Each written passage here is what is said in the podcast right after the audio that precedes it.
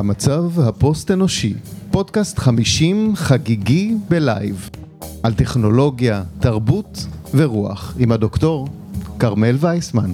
תודה רבה. תודה רבה לאבי ננוס, איש הרדיו וחבר ותיק שעשה לי את הפתיח לפודקאסט. תמיד שואלים אותי מי זה, אז הנה הוא בא לכאן היום לייב, לפרק לייב הזה. אנחנו בבר גיורא בתל אביב, וזה פרק חמישים, שנתיים לפודקאסט. בעוד חודש וחצי יש לי גם יום הולדת חמישים, וכמעט, כמעט לא הגעתי אליו. היום, ממש היום, לפני חמישה חודשים היה לי התקף לב, ממש אחרי פרק ארבעים ואחת, וכמעט לא הייתי פה, אז בגלל זה אנחנו כאן ואנחנו חוגגים. בקהל כאן נמצאים גם מאזינים ומאזינות שלא ראיתי אף פעם, אורחי עבר, אורחי עתיד, שאתם עדיין לא יודעים עליהם, פודקסטרים אמיתיים, אז תודה רבה לכל מי שהגיע. היום יש לנו פרק בפורמט קצת שונה, אתם יודעים ואתם יודעות שאני מאוד אוהבת פודקאסטים ארוכים, אבל היום אנחנו בלייב ויש לנו כמה אייטמים, אורחת ראשית מרכזית ואורחות ואורחים חוזרים בנושאים חדשים. זה יהיה קצת ארוך יותר ואני מתנצלת שהפרק הזה לא יתומלל כמו כרגיל, אבל יהיה לו אה, תקציר מנהלים. אנחנו נדבר היום על עיתונות, על שפה, על יזמות, על אומנות, העתיד, האקטואליה של העתיד. אז כמו שאומרים ב-Saturday Night Live, we've got a great show for you tonight. בואו נתחיל עם האייטם המרכזי. אז דוקטור ענת בלינט מאוניברסיטת סן חוזה, היא האורחת המרכזית שלנו היום. בקרוב היא ראש הקתדרה ללימודי ישראל באוניברסיטת אריזונה, והיא נמצאת איתנו ממש בביקור קצר בארץ, אז, אז חטפתי אותה בביקור הזה. היא חוקרת תקשורת ועיתונאית ותיקה שאחראית לחשיפות רבות על אחורי הקלעים של התקשורת הישראלית. היא הייתה בגרעין המייסד של העין השביעית. היא כתבה את הספר בתוך הקופסה על פרסום סמוי שמבוסס על הדוקטורט שלה, ולאחרונה השתתפה בפרויקט מאוד מסקרן שיצא לאור כספר אקדמי באנגלית שמנסה לדמיין את עתיד העיתונות. על זה אנחנו נדבר היום. אז שלום, ערב טוב ענת. שלום כרמל, אני חייבת להגיד שאני מתרגשת כי זה פודקאסט חגיגי, כאילו חמישה חודשים אחרי התקף לב על הבמה, סחטן עלייך. כן, תודה, לא יאמן. אז ענת, בעצם לפני שלושים שנה בערך, בתחילת ימי הרשת, אנשים ניסו לדמיין את עיתונות העתיד, כלומר אותנו כרגע, וחשבו מה האינטרנט יעשה לעיתונות. את זוכרת? כאילו זה מצחיק. אני זוכרת, אני זוכרת. מה הם רצו, מה הם חשבו שיקרה? קודם כל, זה היו חגיגות של מוות לעיתונות. זאת אומרת, איזה מין שמחה גדולה שהנה הגיע הדבר הזה, שיהרוג את העיתונות הישנה, הממורכזת, וייצור איזה עולם חדש ונפלא ונהדר. זה האופטימיסטים הדיגיטליים, שכן, האינטרנט הולך לעשות את העולם אחר, ובהכרח טוב יותר. ו... צריך להזכיר שני הדברים, כשמדברים על זה, אולי החשוב מהם זה החזון של הדיילי מי, של ניקולס נגרופונטה, שהיה אחד, נגיד, הפילוסופים, גם יזמים, האיש שייסד את ויירד ואת מעבדת המדיה של ב-אם איי טי, זאת אומרת, הוא איש מאוד חשוב, והוא סוג, אני אגיד את זה, זה קצת מוריד מערכו, הוא סוג של צ'ירלידר של המהפכה הדיגיטלית, זאת אומרת, הוא האיש שנותן את הפילוסופיה ומוציא בשנת תשעים וחמש את Being Digital, ספר מאוד חשוב, שבעצם מסביר את המשמעות של המהפכה הדיגיטלית, וגם מאוד חדשני ופורץ דרך לזמנו, ובין השאר הוא מדבר על הדיילי מי, זאת אומרת, העיתון העתידני, שהוא יהיה עיתון שתפור למידותייך, למידותיי, כלומר פרסונליזציה, מהפכת הפרסונליזציה, והוא יביא את החדשות שמעניינות כל אחד אה, באופן אישי, חסל סדר הבמה המרכזית, נכון? זאת אומרת, החדשות הם משהו של החברה, הם לא משהו לכל אחד, לא. בעתיד העיתונות יהיה עיתונות תפורה לפי מידה, או חדשות לפי מה שמעניין אה, אותך, או אותך, או, או כל אחד. ותכף נדבר אם זה קרה או לא קרה. הדבר השני שצריך להזכיר זה היה את השלב שדיברו על civic journalism, זאת אומרת על עיתונות אזרחית, גם העיתונאים ימותו, זאת אומרת העיתונאים המקצועיים והעיתונאיות לא יהיו יותר, כי עכשיו איזה יופי, כל אחד מאיתנו יכול להיות עיתונאי, וכמו פלטפורמות, זה עוד לפני מדיה חברתית, כמו פלטפורמות של אזרחים שעושים עיתונות. וכמה זה דמוקרטי, וכמה זה לוקלי, וכמה זה מאפשר המון קולות, ודיווחים מיידיים, וכו וכו, אנחנו יודעים שהדבר הזה לא ממש שרד, בטח לא כמו שהוא התחיל.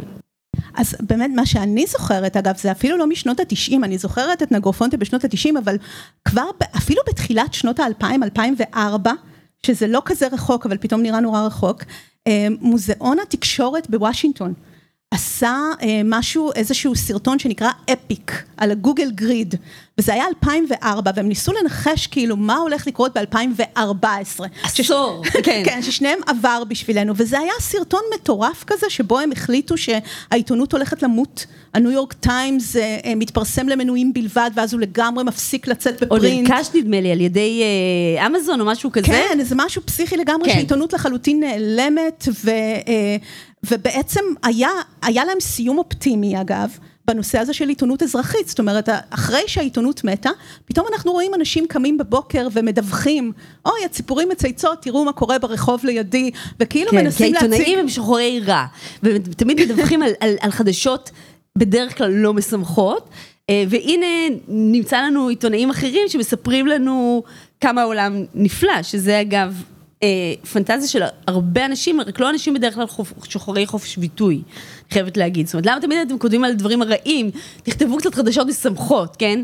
זה לא אנשים שבאמת מאמינים בעיתונות חופשית או משמעותית. אני חושבת שמה שקרה לנו זה באמת הגרסה הגרועה של זה, כי באמת יש לנו איזשהו סוג של עיתונות אזרחית, במובן שכאילו כל אחד יכול לעשות חדשות, וזה הפייק ניוז. זה מה שקרה כשכל אחד עשה חדשות, הלו, או שגם בגוגל גריד הזה היה איזשהו חזון כזה של האגרגטורים, שאז זה היה יהו, גוגל, אם אס אן, יהיו אלגוריתמים שיתפרו לנו את החדשות באופן אישי. שזה באופן חלקי. זה פחות יותר מה שיש לנו, כן? אז כן, חלק מהדברים האלו התקיימו באופן חלקי. זאת אומרת, אנחנו יודעים שסיביג, אחד העיתונות לא מתה. בואו נתחיל מזה. אני לא אומרת אם היא לא תמות, אני חושבת שהיא לא תמות, אבל אנחנו יודעים, אנחנו עכשיו אלפיים עשרים ושתיים, כבר שש שנים, שמונה שנים אחרי גוגל גריד ואותו חזון, אנחנו יודעים שהעיתונות לא מתה, אנחנו יודעים שסיביק ג'ורנליזם, כמו שהם חשבו על זה, לא החליף את העיתונות, אנחנו יודעים גם שגופי תקשורת משמעותיים, טוב, פרסונליזציה צריך לדבר על זה, אבל, אבל לא, הם עדיין יוצר, מייצרים את הפלטפורמה המרכזית, כן, הניו יורק טיימס הוא במה. זה נכון שנותנים אפשרויות לפרסונליזציה, נכון? עדכוני מייל של הכותבים שאתה אוהב, של הנושאים שמעניינים אותך וחוץ, זה סוג של פרסונליזציה, אבל לא אה, החזון כמו שהוא היה אה, במקור. אז אנחנו עכשיו הולכות לצאת פרשיות, שגם עלינו יצחקו בעוד שלושים שנה, כמו שאנחנו צחקנו עכשיו על נגרופונטה ועל גוגל גריד, כי אנחנו הולכות לדבר בעצם על התחזית שלך לעתיד העיתונות. בפרק שאת כתבת בעצם את נתת שני, שני תסריטים. זאת אומרת, יצאת כזה, כסתחת את עצמך, או שיהיה הדבר הפסימי, או שיהיה הדבר האופטימי. יש לנו שני תסריטים, ואנחנו, התסריטים האלה מעוגנים בעצם במה שקורה היום, כי היום כבר יש שימוש באלגוריתמים במערכות עיתונים, בכל נכון. מיני צורות. כן. אולי, אולי נשאל אותך, מכירה את התעשייה הזאת מאוד טוב, מה, מה עושים אז, היום עם אלגוריתמים? אז, אז, אז, אז אני אגיד, אז אני אגיד שקודם כל, אני מרגישה לא נוח, עם, גם הפרויקט הזה וגם, זאת, גם לדבר, מכיוון שאני, אני במקום מגיעה מעיתונות, עיתונאים, ככה חינכו אותי, לא מתעסקים בתחזיות, כי זה מעשה שטות, זאת אומרת, אה, אנחנו מתעסקים בעובדות, אבל פה אני ככה, לקחתי את החופש והשתעשעתי, בלחשוב מה אם, ואתה, דנה היית צריך מראש, ללאג ובוז, כי העתיד הוא לא ידוע, באמת אף אחד לא יודע, נכון? אבל אחרי שאמרתי את זה, אז כן אפשר לדבר, ומה שאני ניסיתי לעשות, קצת להתחכם, זה לתת איזה מישהי שנותן תחזית מ-עשרים עשרים, מה יהיה כמה שנים קדימה, ואז כל אחר, גם הוא של כותבת, שמסתכלת ב-אלפיים שישים ושבע, ואומרת מה באמת קרה, אוקיי? כמובן ששניהם הם פיקציה, כן? זאת אומרת גם, אבל, אבל אני נותנת את התחזית מ-אלפיים שישים ושבע, מה באמת קרה, אה, ו... וזאת התחזית הפסימית בעצם, אז בואי נשמע בעצם תחזית פסימית. התחזית הראשונה היא תחזית הפסימית, זאת שמסתכלת קדימה, התחזית השנייה, שהיא התחזית שלי, היא דווקא... אה, אה, אופטימית. בואי נדבר קודם על הפסימי כדי לסיים באופטימית. בסדר, ו... תראי, השאלה שבמרכז העניין, זה בעצם האם בסופו של דבר אנחנו נגיע ל, אה, אה, לאינטליגנציה מלאכותית מתקדמת מספיק שהיא תחליף את התפקיד של עיתונאיות ועיתונאים כמספרי סיפורים. זאת אומרת, יש הרבה דברים שטכנולוגיה יכולה לעשות, אבל בסוף, בליבת העניין, העיסוק העיתונאי, זה לספר סיפורים על החיים שלנו. הטיוטה הראשונה של ההיסטוריה, כמו שאומרים, אבל זה לספר את הסיפור שלנו ביום-יום, כאן ועכשיו. ו- ו- וזאת השאלה שהעסיקה אותי, האם הדבר הזה אה, יקרה? והתחזית הראשונה, הפסימית, אמרה שכן, זאת אומרת, שבעצם אה, יהיו שני דברים, אה, יהיה דבר ראשון, קראתי לו News in the Air, Nair, משהו כזה, נתתי לזה זה, זה שם, אה, זה בעצם יהיה אלגוריתמים שמדווחים על חדשות, אבל כל הזמן ומסביב, זאת אומרת, ובאופן שהוא מאוד מותאם לנו אישית, אנחנו כל הזמן, כמו איזה ענן שיהיה סביבנו, וילך איתנו באשר נלך, ויתאים את הדיווחים על מה קורה, בהתאם לאיפה שאנחנו נמצאים, ודיברתי על... זה מתחבר בעצם גם לאוגמנטד ריאליטי וכולי, זאת אומרת, זה איזושהי חוויה כזאת של חדשות. כן, זה חוויה, אבל אלו דיווחים, זאת אומרת, זה דיווחים על מה שקורה במרחק, וככה, מעדכן אותם כל הזמן, לפי מי שאנחנו, זאת אומרת, על בסיס איסוף דאטה עלינו כל הזמן, מה מעניין אותנו, מה אנחנו יודעים, מה העיסוקים שלנו, המצוקות שלנו וכו' וכו', ואיפה אנחנו נמצאים, ודיברתי על זה שיהיו סנסורים מסביבנו שכל הזמן יעקנו אותנו ו- ו- וגם יאספו לנו דאטה, ו- ובעצם, אז זה היה כיוון אחד של מחשבה, ש- של באמת פרסונליזציה מוחלטת, אבל גם פירוק של כל מיני מושגים שאנחנו מכירים, למשל, סיפור חדשותי, או אייטם, נכון? מה זה אייטם? זה פריט, כן? אנחנו עושים חדשות ב- ביחידות כאלו, שהם סיפורים, נכון? אה, כתבה. כתבה היא סיפור. אה, אה, פודקאסט הוא סיפור, נכון? יש יחידות כאלו שהן יחידות של, שמציגות איזשהו נרטיב, ואני אמרתי, לא, זה יתפרק, זה יהיה מין זרם כזה. זרם של כל הזמן מעדכן אותנו בכל מיני דברים, כמו איזה נהר כזה. כלומר, פיד ריל טיים כזה ולא נרטיב. כן, בדיוק, בדיוק. זה היה דבר אחד שדיברתי עליו, בתחזית של האיש שכותבת משנת עשרים עשרים קדימה. והדבר השני שדיברתי עליו, זה באמת see it yourself, קראתי לזה, זאת אומרת, איזשהו שירות אחר, שבו... בטכנולוגיה של V R, בעצם אנחנו יכולים לבחור לאן אנחנו רוצים לטייל, כן? אנחנו, איפה אנחנו רוצים לראות את החדשות בעצמנו, באופן שממש גורם לנו לחוות את זה אה, בצורה חושית כמעט אה, אה, מלאה, להיות שם, ואני אפילו עוד, אה, כמו שאת רואה, אני ממש לקחתי לעצמי חירות, כאילו, אה, כי עולה השאלה, אם אנחנו יכולים להיות במקומות האלו, אז אנחנו צופים, או משתתפים.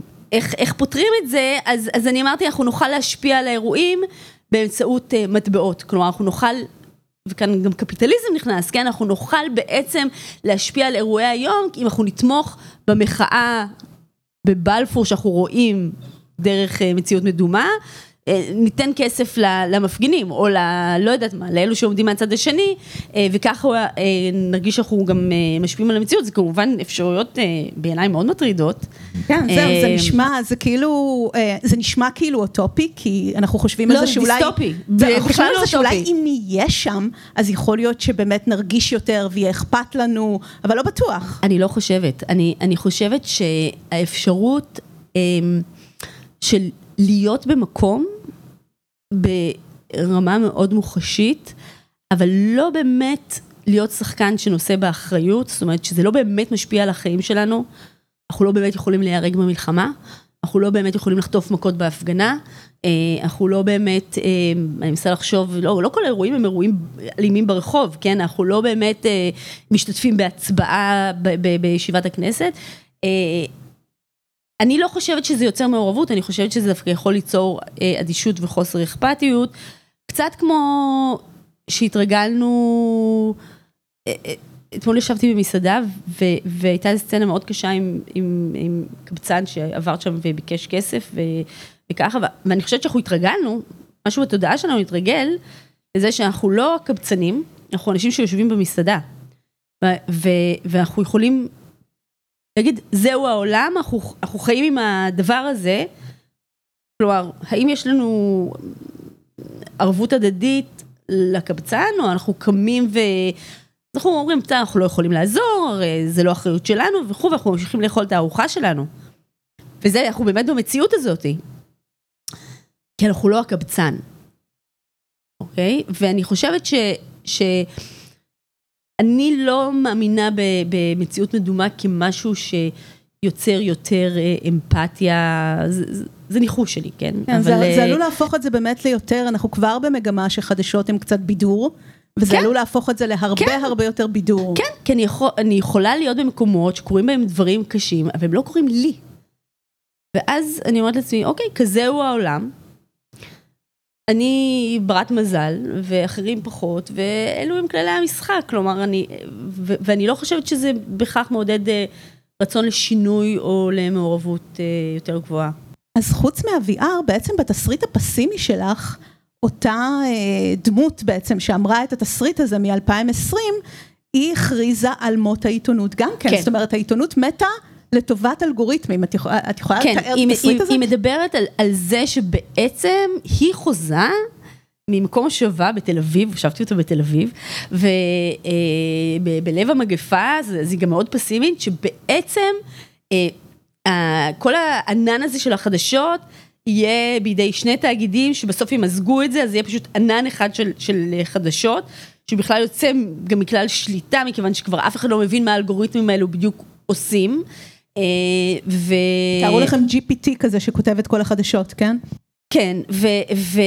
והיא אמרה, המקצוע שלנו של, של עיתונות, שאני עוסקת בו המון שנים, הולך להיעלם, אני אהיה כמו מחלקת קרח, אני אהיה כמו החלבן, זאת אומרת, או מדליק הפנסים ברחוב, זה פשוט יפסיק להתקיים, וזאת תחזית מאוד פסימית, וזה שנשלט על ידי אלגוריתמים שיספרו לנו מה קורה סביבנו, ויתחילו גם אחר כך להשתיל פייק ניוז כרצונם, זה כבר, זה דיסטופי לחלוטין, ואני באופן אישי, זאת אומרת, אני לא מאמינה בזה, אבל...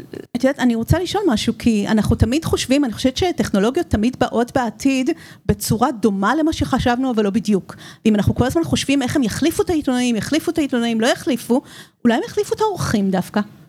כי זאת המגמה, הם יותר באמת... קובעי מציאות, העיתונאים עדיין יהיו הפועלים השחורים שכותבים את הסיפורים, אבל העריכה תעשה על ידי אלגוריתמים אולי. אז אחד עיתונאים הם לא פועלים שחורים. הם יהיו בעתיד. הם אנשים מאוד חשובים. זה עבודה קשה, אבל זה עבודה מאוד משמעותית. אז כן, אז זה חשוב להגיד שגם בעתיד אני חושבת שהם יהיו חשובים. כשאנחנו מדברים על עריכה, אז... פה אנחנו כבר רואים בעצם גם כבר היום שכן יש השפעה לאוטומציה, וההחלטה איך אורזים את הסיפורים, ולמה נשים לב, ולמה נחשף, כבר כן יש לה תהליכים של אוטומציה, אם אנחנו חושבים כמובן על סושיאל מדיה, זאת אומרת, הרבה מצריכת החדשות להרבה אנשים, וככל שהם יותר צעירים זה יותר ככה, הם לא הולכים להום פייג'ז, והם לא כל כך הולכים לגופי חדשות לבדוק ולחפור שם, אלא הם מקבלים את החדשות מהפיד שלהם, שנערך על ידי האלגוריתם, והם לא בוחרים, אני רוצה, טוב, אני קורא את העמוד הראשון, ואחר כך אני נכנס לככה, ובואו נראה מה קורה בסיפורים מהעולם, נכון, כאילו, אלא, אלא בעצם זה מופיע מולם, לפי שיקולים שהם לא קובעים, שהם לא שקופים להם, שאני חושבת שזה מאוד מאוד בעייתי, לפי העדפות של החברים שלהם, אז הם נחשפים גם לחדשות שמגיעות מכלי תקשורת של הסביבה החברתית שלהם, וגם למה שעניין את החברים שלהם, זאת אומרת, זה מצמצם את מה שהם רואים, וזה בפירוש פונקציה של עריכה. זה אפילו ממש קביעת סדר יום בעצם. כן. שזה תפקיד מוסדי של התקשורת. נכון, נכון, והם לא יחשבו על זה במושגים כאלו, כי הם יגידו, טוב, אני רואה מה שעולה לי בפיד, אבל מה שעולה לי בפיד, זה משהו קובע את זה, ובמובן הזה, כן, יש כבר השפעות של תהליכי אוטומציה, אבל אני אגיד עוד משהו, עצם העובדה שעורכים באתרי אונליין, עובדים היום עם אינפורמציה כל הזמן, לגבי איזה ידיעה קוראים, כמה קוראים אותה, כמה מהר מגיבים לה, זאת אומרת, זה שיש להם כל הזמן דאטה, אז כמובן זה משהו בעל ערך, נכון? כי זה חשוב, פעם היו מנחשים מה הקהל רוצה, נכון? אני זוכרת ש... ש, ש שאלתי את עורך מוסף הארץ, הוא אומר לי, כן, זה נשמע לי ממש, ממש חם ומעניין, כאילו זה נשמע לי ממש טרנד, על, על משהו שהצעתי לו. אמרתי לו, אבל איך, זה היה אודי אשרי, אז אמרתי לו, אבל איך יודעים מה זה טרנד? אז הוא אמר לי, טרנד זה מה שעורך מוסף הארץ חושב שהוא טרנד. זאת אומרת, זה העיתונות של פעם, נכון? של אנחנו קובעי טעם, אנחנו מחליטים, אנחנו מנחשים מה הקהל רוצה, ועורך טוב הוא עורך ש, שיש לו את החוש הזה. והיום עורכים עובדים כל הזמן עם דאטה, עם מידע. זה מצוין, לכאורה. ואיך זה משפיע בעצם על העיתונות כבר? אבל זה משפיע. זה משפיע למשל על בחירת כותרות, כמובן על, על מיקום, כן? סיפור שמושך הרבה טראפיק, אז יקבל מיקום יותר טוב. אבל למשל, הם רואים, אם יש איזשהו סיפור שהם חושבים שהוא טוב, אוקיי? והם נותנים לו איזושהי כותרת, ורואים שלא ממש נכנסים, אז ינסו כותרת אחרת, שאולי תמשוך יותר קוראים, אבל, אבל כל העניין הזה, למשל, של הקליק בייטס, כן? הכותרות פיתיון, אם אנחנו חושבים על הפרקטיקה המסור, המסורתית של עיתונות, איך, איך ידיעה חדשותית אה, בנויה? הכותרת נותנת לך את הסיפור, נותנת לך את התמצית, נכון? זה לא, זה לא אגדה, זה לא אה, פעם היו היה ו, ועם התפתחויות בעלילה. את רוצה לקבל את המידע החשוב מיד, אה, ואולי לא לקרוא את הידיעה כולה, ואחר כך יש לך את, את המשנה, אז את יכולה לקרוא עוד קצת. זאת אומרת, זה שירות לקורא, זה בשבילך, מתוך הנחה שאת רוצה להתעדכן מהר, וצריך לתת לך את הסיפור בתמציתיות. כלומר, זה עריכה שהיא נעשית מתוך מחשבה שירותית, אלייך. קליק בייטס, פועלים ההפך. זה שובר את כלי העיתונות. תראי, הרבה כותרות, אה, מי המדען שרצח את אשתו?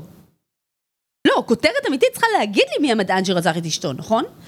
אבל פה מנסים לתת לך יותר שאלות שיפתו אותך להיכנס ל, לידיעה, ולקרוא אותה, ולהישאר שם הרבה זמן, ממניעים מסחריים. כן, אני בדיוק היום ראיתי ידיעה כזאת בג'רוזלם פוסט, כן, שזה משהו כאילו נורא נורא איכותי, מה, אה, לא תאמינו מה צהל חשב, צהל היה בשוק כשהוא ראה מה קרה באוקראינה, מה, מה קרה באוקראינה? את לוחצת כדי לא לראות שם. זה לא עיתונאי, אבל כולם, אם תסתכלי על עיתון הארץ, כולם חוטאים בפרקטיקה הזאת, שהיא, שהיא משנה את כללי העיתונות, כן? זאת אומרת, ו, וצריך להגיד, זה נשמע אולי בקטנה, אבל זה על חשבוננו, כי שותים לנו זמן, אוקיי? ומנסים כל הזמן להפיל אותך למלכודות כאלו קטנות, במקום לתת לך את השירות, שלתת מידע אה, מהיר, תמציתי, קצר, אז, אז, אז הנה, יש לנו פה, זה שיש לה, כל הזמן מידע עלינו, אה, וזה שצריך להחזיק אותנו ולהשאיר אותנו שמה, זה משנה את איך שאנחנו מקבלים את המידע שלנו. אז לא סתם היה לך נרטיב פסימי, כי באמת יש כבר את היסודות הפסימיים האלו כאן, אבל בכל זאת את הימרת, והתסריט האהוב עלייך זה דווקא התסריט האופטימי, שאנחנו יוצאים מזה.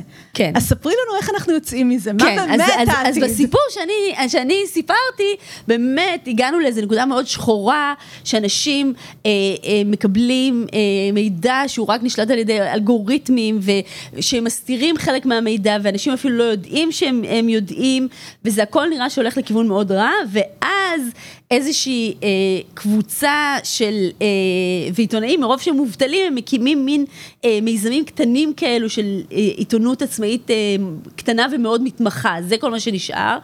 ואז דווקא קבוצה כזאת קטנה של נשים שבכלל עסקו בסיפורים של, של אה, הטרדות ושל אה, תרבות גברי, גברית בהייטק וזה, אה, אה, חוברות לאיזה רשת של מתכנתים, שאומרים, תקשיבו, יש פה סיפור, וביחד, כי את הדבר הנורא הזה שנוצר, אי אפשר לחשוף אם אתה לא מבין מה קורה, הם, הם בעצם הם, חושפים את העניין הזה ש, ש, שהשירות חדשות האלגוריתמי הזה יצא מכלל שליטה. שבעצם הניוז הוא פייק ניוז, כל הניוז הוא פייק ניוז. ש, שהוא מורעל, שהוא מורעל והוא מסתיר חלקים מסוימים ו, ומדגיש חלקים אחרים, שאגב, אנחנו חיים בעולם שבו כלי התקשורת לא מאירים חלקים מסוימים וכן מאירים חלקים אחרים, זאת אומרת, זה אולי נושא לשיחה אחרת, אבל זה, זה בהחלט הדהוד לבעיות שקיימות כבר היום, זאת אומרת, תקשורת מסחרית לא מאירה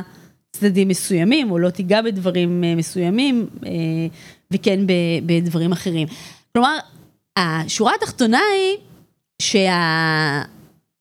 ש, ש, שהאנושיות מנצחת, כן. זאת אומרת, ש, שמספרי הסיפורים בסוף משלבים ידיים אה, ו, ומחזירים, מפרקים את המונופול הזה ש, שנוצר של, של השירות החדשות אלגוריתמי ו, ו, ומשנים את המפה. ואני חושבת שמה שרציתי להגיד זה ש... שהעיתונות לא תמות.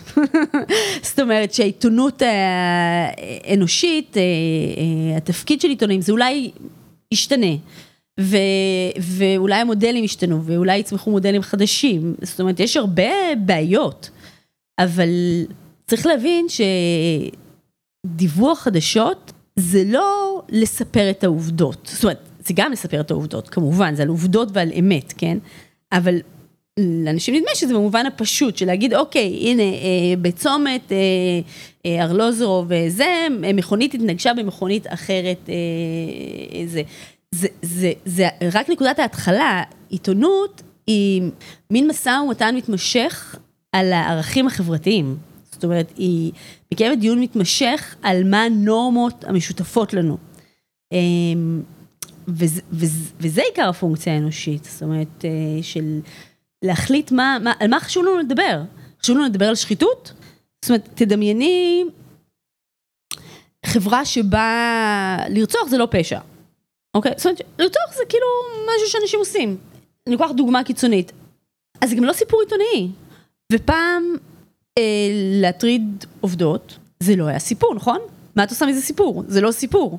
וזה שזה הפך להיות סיפור עיתונאי, הרבה בזכות התקשורת, זה מעיד, זה משנה נורמות, וזה מעיד על נורמות משתנות, ו- וזה לב העניין. זאת אומרת, של, של לקיים איזשהו דיון כל הזמן שמשתנה ומתעדכן על מה, מה נורמטיבי ומה לא נורמטיבי. והעיתונות מדווחת על החריגה מהנורמטיבי, ולכן היא גם מדווחת כל הזמן חדשות רעות בגלל זה.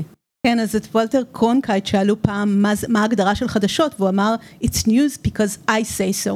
זאת אומרת, אני מחליט מה זה חדשות, והעיתונאים הם אלה שצריכים למסגר, ולהגיד, זה סיפור, זה לא סיפור, וזה משהו שאולי בינה מלאכותית לא יכולה לעשות, למרות שבשביל הרבה אנשים, דבר שהוא לא פייק ניוז, אובייקטיביות, זה פשוט שיהיה פיד כזה של עובדות, מלא מלא עובדות, ואז הם מרגישים שאם יש להם את כל הדאטה, אז אני חי בעולם אובייקטיבי, ואת אומרת, זה בכלל לא העניין, זה דווקא יכול להיות הטעיה ובלבול מאוד גדול, ואנחנו צריכים את האנשים האלה שיספרו לנו מה ראוי ומה זה ניוז ועל מה אנחנו נדבר, ובעצם בעתיד האופטימי שלך, אנשים מאבדים עניין בלמידת מכונה.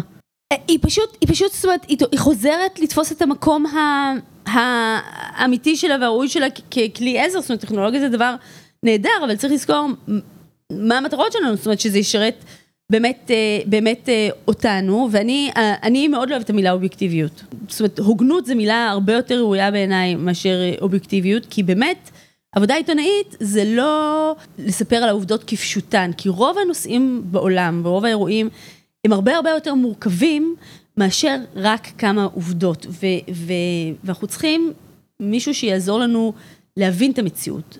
לתת לה משמעות, זאת אומרת, זה, זה מה שתרבות עושה, ו, וזה גם מה שעיתונאים עושים, זאת אומרת, אם אנחנו חושבים אפילו, בואו ניקח משהו רחוק מאיתנו, הטבח שהיה עכשיו בבית הספר בטקסס, סיפור נורא, שאני הקפדתי לא לקרוא אפילו ידיעה אחת ממנו, כי אני פשוט באמת לא מסוגלת בכלל, אני חיה בארצות הברית, ויש לי ילדות בבית ספר יסודי, ו... אבל עדיין, הדבר הזה קרה, ההתחלה שלו זה לספר על בחור שנכנס וירה וכמה הוא הרג ואת מי הוא הרג, אלו העובדות הפשוטות. אבל אם את חושבת על זה כסיפור עיתונאי, אז יש פה סיפור על אה, הזהות שלו והמניעים שלו, ויש פה סיפור כמובן על כל הנושא של החזקת כלי נשק בארצות הברית, וזה סיפור ענק של, של קבוצות גדולות שמאמינות בזה, וזה עולם ערכים שלם, והלובי שיש להם, והכסף שיש שם, והאינטרסים הכלכליים שיש שם.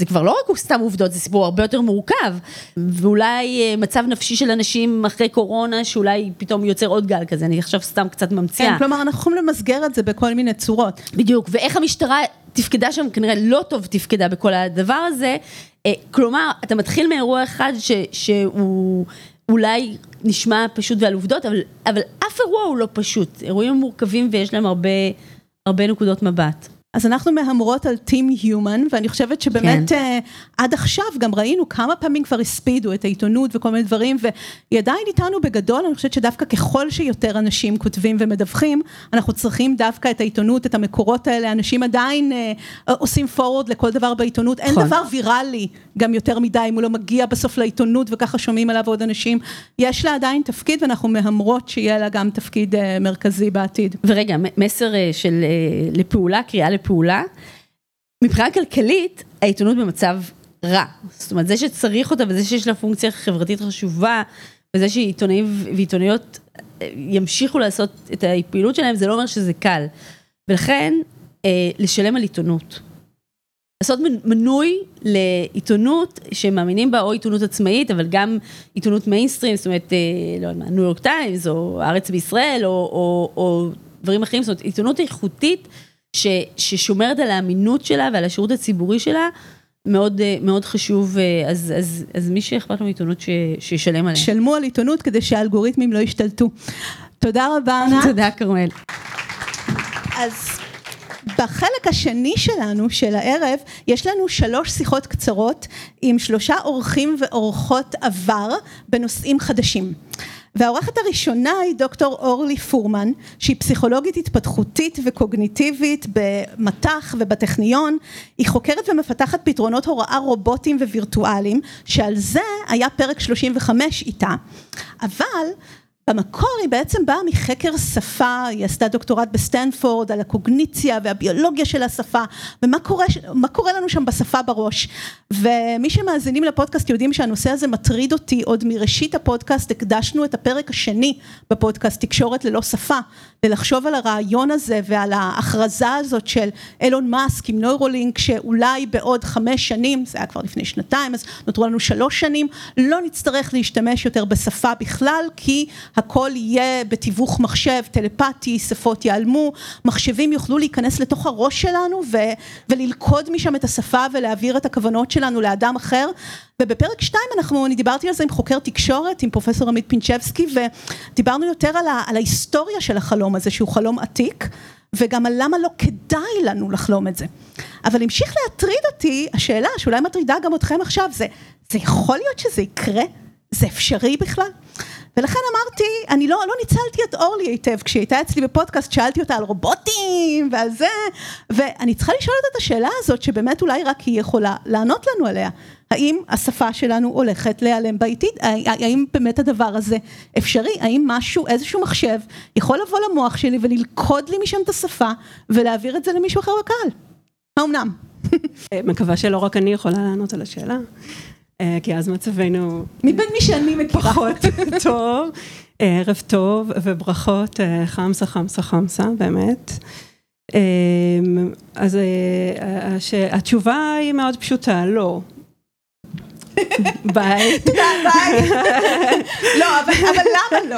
רגע, וכשנכנסים לעומק באמת של האוטופיה או הדיסטופיה, זאת תלוי מאיזה צד של הרצון אנחנו נמצאים, אז באמת צריך להגדיר טוב מאוד למה אנחנו מתכוונים, כשאנחנו אומרים האם מחשב יוכל להחליף שפה אנושית.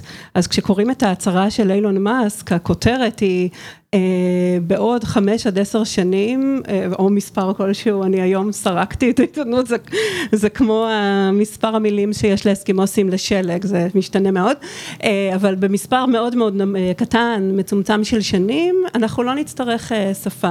אז אה, זה נשמע הזוי, זה נשמע כמו איזושהי טכנולוגיה שתאפשר לנו אה, טלפתיה, בעצם לקרוא מחשבות של אנשים אחרים, להשתיל אולי מחשבות של אנשים אחרים, טכנולוגיה מאוד מאוד אה, מתקדמת, אה, ומי שאומר משפט כזה בעצם מתעלם מה, אה, רמת הטכנולוגיה המאוד מאוד מתקדמת, הנוכחית, שהיא שפה אנושית.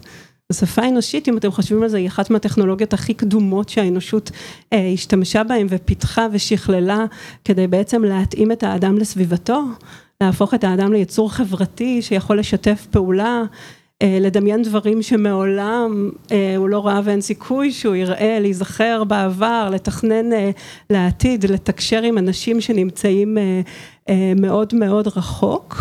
והמיומנות הזאת היא שונה מכל מיומנות אחרת אה, אנושית, היא שונה באופן איכותי אה, מהמיומנות הזאת. אז כשאנשים אולי כמו אילון מאסק, שכידוע לפי הצהרתו שלו גם סובל מאספרגר, אה, שהופך אותו למאוד מאוד קונקרטי, אה, הרבה אנשים כשהם שומעים שפה, הם חושבים על הפונקציה המאוד מאוד אה, בסיסית של שפה שהיא תקשורת בין אנשים. אני יושבת כאן מולך, מעבירה לך אה, מידע, מבקשת כאילו. ממך בקשה, Uh, מעבירה לך סמלים בדיוק שהם מנותקים uh, לכאורה מקונטקסט uh, uh, ומהקשר. Uh, ואם לוקחים את השפה כדבר uh, פשוט, פשטני, כזה כתקשורת, uh, זה משהו שאפשר לדבר עליו uh, במונחים של הטכנולוגיה הנוכחית. נוירלינק היא לא החברה הראשונה שמנסה לפענח uh, סמלים uh, uh, uh, מוחיים, כלומר סיגנלים מוחיים ולתרגם אותם למילים כתובות, אני עוד מעט אדבר על זה, אבל אם אנחנו מבינים ששפה היא טכנולוגיה הרבה הרבה יותר מפותחת, שהמטרה ההישרדותית שלה היא בעצם לעזור למוח לתפוס את העולם, לקלוט אותו, להפוך אותו לביטים שהם קלים לעיבוד ולפעול על פיהם, באופן שמגביר את היכולת שלי להתחבר. למשל, כשאני אומרת אילון מאסק, לך ולכם, אז עולם שלם של סמלים, אסוציאציות, דעות קדומות, דעות חדשות. כלומר, כל אחד רואה במוחו אילון מאסק אחר. נכון, אילון מאסק אחר, אבל עדיין יש איזושהי רשת שהיא משותפת לכולנו, קוראים לזה common ground, שמאפשר לי בשתי מילים, שזה שם, בעצם להשתיל לכם עכשיו דמיונות כמו אותו פיל ורוד או פיל כחול שאני אגיד ואתם תחשבו עליו. והפונקציה הזאת היא הפכה אנשים, המיומנות הזו הפכה אנשים בעצם לבעל החיים שהשתלט על כדור הארץ המסכן ועל המינים האחרים שבו, כי היא פסיכית, זו יכולת פסיכית לאבד רעיונות, להעביר רעיונות בימי חייו של אדם בלי להזדקק לאבולוציה או ללמידה ארוכת שנים כדי לעשות את זה. וכדי לנצל את היכולת הזאת, המוח משתמש בשפה באופן שהוא מאוד מאוד ענף. למה אני מתכוונת? אז uh, כשאומרים uh, השפה, איפה נמצאת השפה במוח? או אילון מאסק אומר, אני, אנחנו לא נזדקק יותר uh, uh, לתקשר uh, במילים. אז נשאלת השאלה, שגם את שאלת אותי, או עכשיו או בכרטיסייה, איפה? איפה השפה במוח? עכשיו, אין כזה דבר, כי השפה נמצאת בעצם בכל מקום במוח. כדי שבן אדם יהיה מסוגל... Uh, להתהלך בעולם ולנבא את מה שקורה, למשל, לראות צללים זזים בשיח, ולהבין אם זה נחש, אם זה חיית טרף, אם זה ידיד או אויב, כלומר לנבא מה אני צריך לעשות עכשיו כדי שהסיכוי שלי לשרוד יהיה יותר גדול, זה מה שמעניין את המוח. לא מעניין אותו עתידה של העיתונות, כי הוא לא יודע מה זה עיתונות, הוא יתפתח הרבה הרבה הרבה לפני, מעניין אותו fight or flight, וכל מי שיגיד לכם אחרת, הוא פשוט מנסה לעדן את, ה, את, ה, את המציאות, אז כדי לעשות את זה, ברגע שאני שומעת מילה, או חושבת על משהו, גם אם אני לא יודעת שאני משתמשת בשפה כדי לעשות את זה, מופעלת אצלי במוח רשת ענפה מאוד, אקטיבציה שחוצה את שתי ההמיספרות, שחוצה את הקורטקס ואת המוח התחתון. אני לא אכנס עכשיו להרצאה על מבנה המוח, אבל המוח שלנו מורכב מכמה שכבות שחלק מהן הן מאוד מאוד אוטומטיות, אז מילים שהן נורא רגשיות, כמו למשל מילות טבו, כללות, או מילים מיניות, או מילים שמסמלות בשבילי סכנה, הם יפעילו מיד, אה, לא את האזור של השפה, כדי שאני אבין מה המשמעות של המילה, הם יפעילו את ההזקה, אה, את האמיגדלה, את האזור של המוח, מה שנקרא המוח הזוחלי, אה, שאומר, עכשיו את אה, הולכת מפה, ולא אכפת למוח שלי, אם זו רק מילה שקראתי עכשיו באיזה אתר אינטרנט, או מישהו אה, אמר לי, מבחינת המוח, הסיכוי הטוב להישרדות זה לקחת את הדברים האלה ברצינות.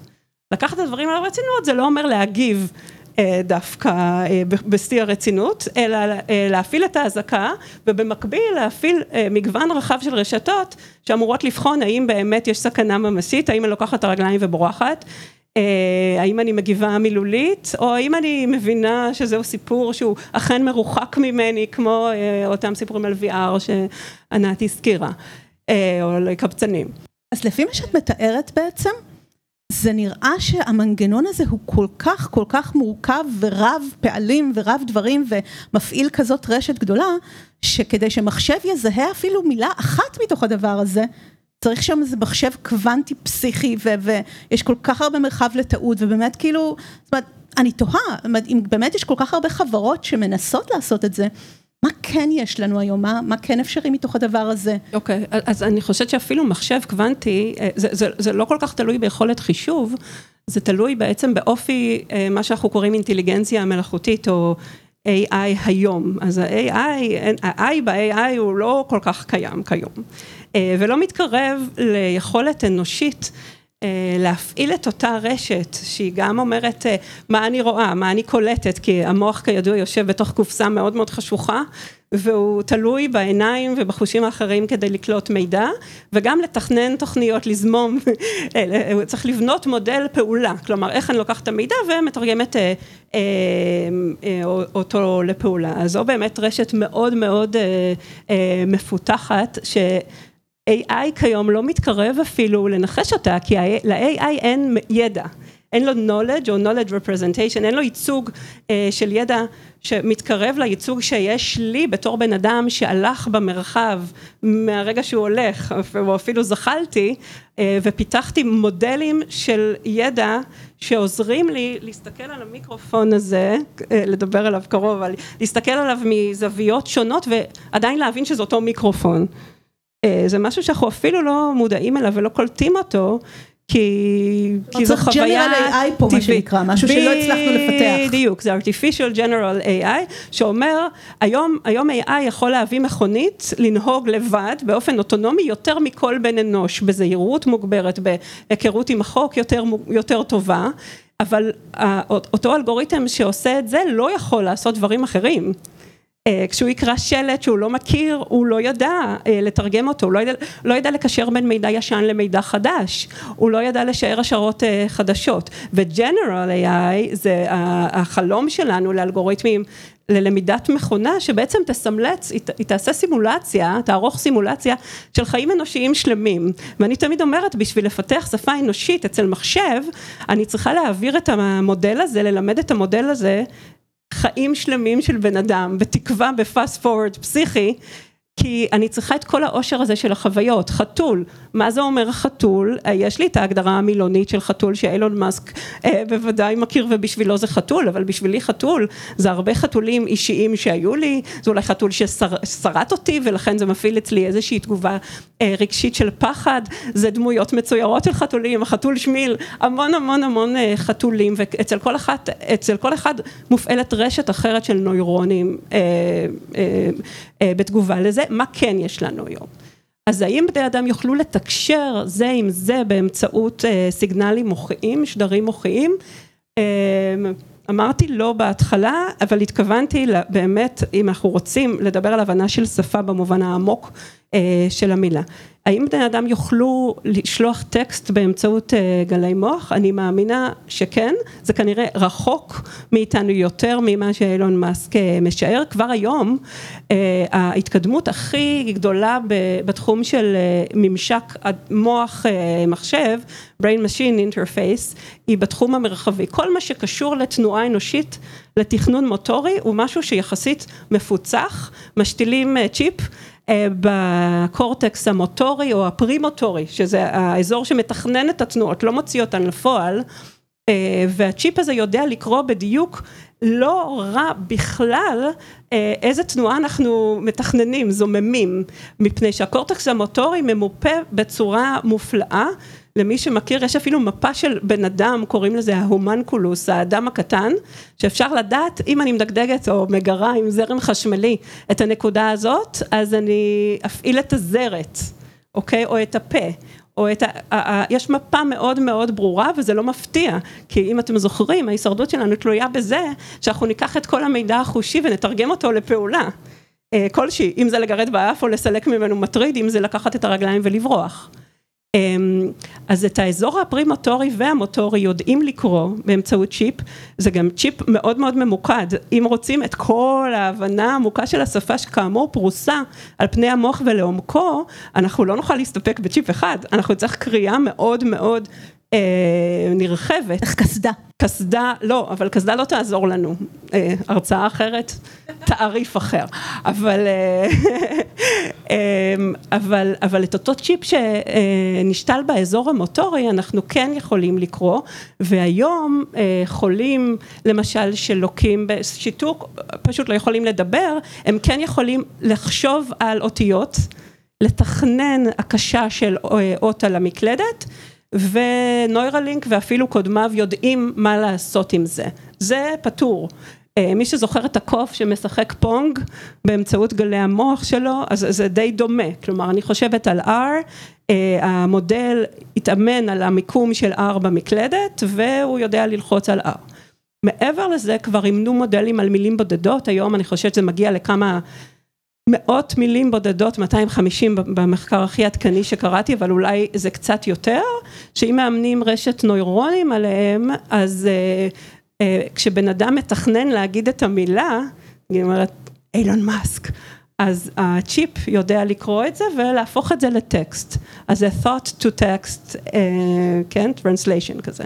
כן, okay, אז ההימור שלנו פה על העתיד הוא בעצם, השפות לא ייעלמו, אבל בהחלט יהיה משהו כמו תקשורת טלפתית, באיזושהי צורה בעתיד. אני, אני חושבת שהחדשות הטובות, אני חושבת, החדשות הרעות אולי של אילון מאסק, זה שזה לא טלפתיה באמת, והבנה מעמיקה של שפה, אבל אלה גם החדשות הטובות, באמת אין גבול אה, למה שיכול לקרות, אם באמת אנחנו נוכל לקרוא את כל הרשת, ההיסטוריה, ההקשרים, האסוציאציות אה, של אדם, והחדשות הטובות השניות, הן שנוירלינק, הוקמה, וזכות הקיום שלה היא עזרה לאנשים שלוקים בכל מיני מחלות דגנרטיביות, פרקינסון, אלצהיימרס, וכל מיני סוגים של שיתוקים, ובאמת הכסף שלי הוא על אותו אזור מוטורי שיאפשר לאנשים כאלה לדבר ברור או לדבר בכלל, כיום להזיז זרוע רובוטית כבר אפשר באמצעות צ'יפ דומה, שטל דומה, אז, אז, אז זה העתיד היותר קרוב, יותר ניתן להשגה, פחות דיסטופי או אוטופי, תלוי אה, באיזה צד, אה, באיזה צד של המפה אנחנו נמצאים. תודה רבה אורלי, ענית לי על השאלה המטרידה. והשיחה הבאה שלנו היא עם דוקטור ליאור זלמנסון, שהוא חוקר התנהגות משתמשים בסביבות וירטואליות בפקולטה לניהול על שם קולר באוניברסיטת תל אביב.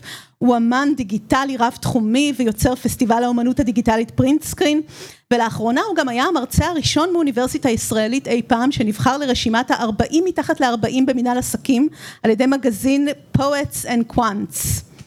אז ליאור היה איתנו בפרק ארבע, אבל הוא ידיד ותיק של הפודקאסט שעוזר לי גם ב, בהמצאת שמות לפרקים, כל השמות המגניבים לפרקים זה ליאור עושה, ככה זה, זה סוד.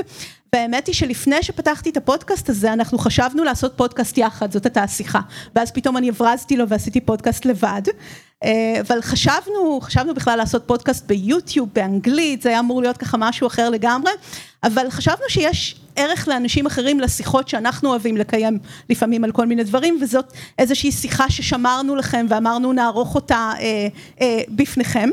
בעצם שנינו ראינו לאחרונה את הסדרות, הדוקויים, האזנו לפודקאסטים על הסיפורים של אובר, ווי וורק וטרנוס, שלושה סיפורים מהעשור האחרון בסיליקון ואלי, שהם כן ולא חלק מהטרנד של סיפורי הונאה שיש לאחרונה, לא יודעת אם אנחנו משייכים את זה לאותו עולם של אנה דלווי ונוכל הטינדר, או שזה סיפורי יזמות או משהו אחר, וזה בעצם מה שהטריד אותי, ואמרתי בוא נדבר על זה בעצם, ששמתי לב שבעצם יש, אין כזה מרחק, או איפה עובר הגבול בעצם בין חדשנות, יזמות, צמיחה, פתיחת שווקים חדשים, אתוס הסיליקון ואלי, ואיך שצריך, מה שכולם עושים כדי להצליח, לבין הונאה.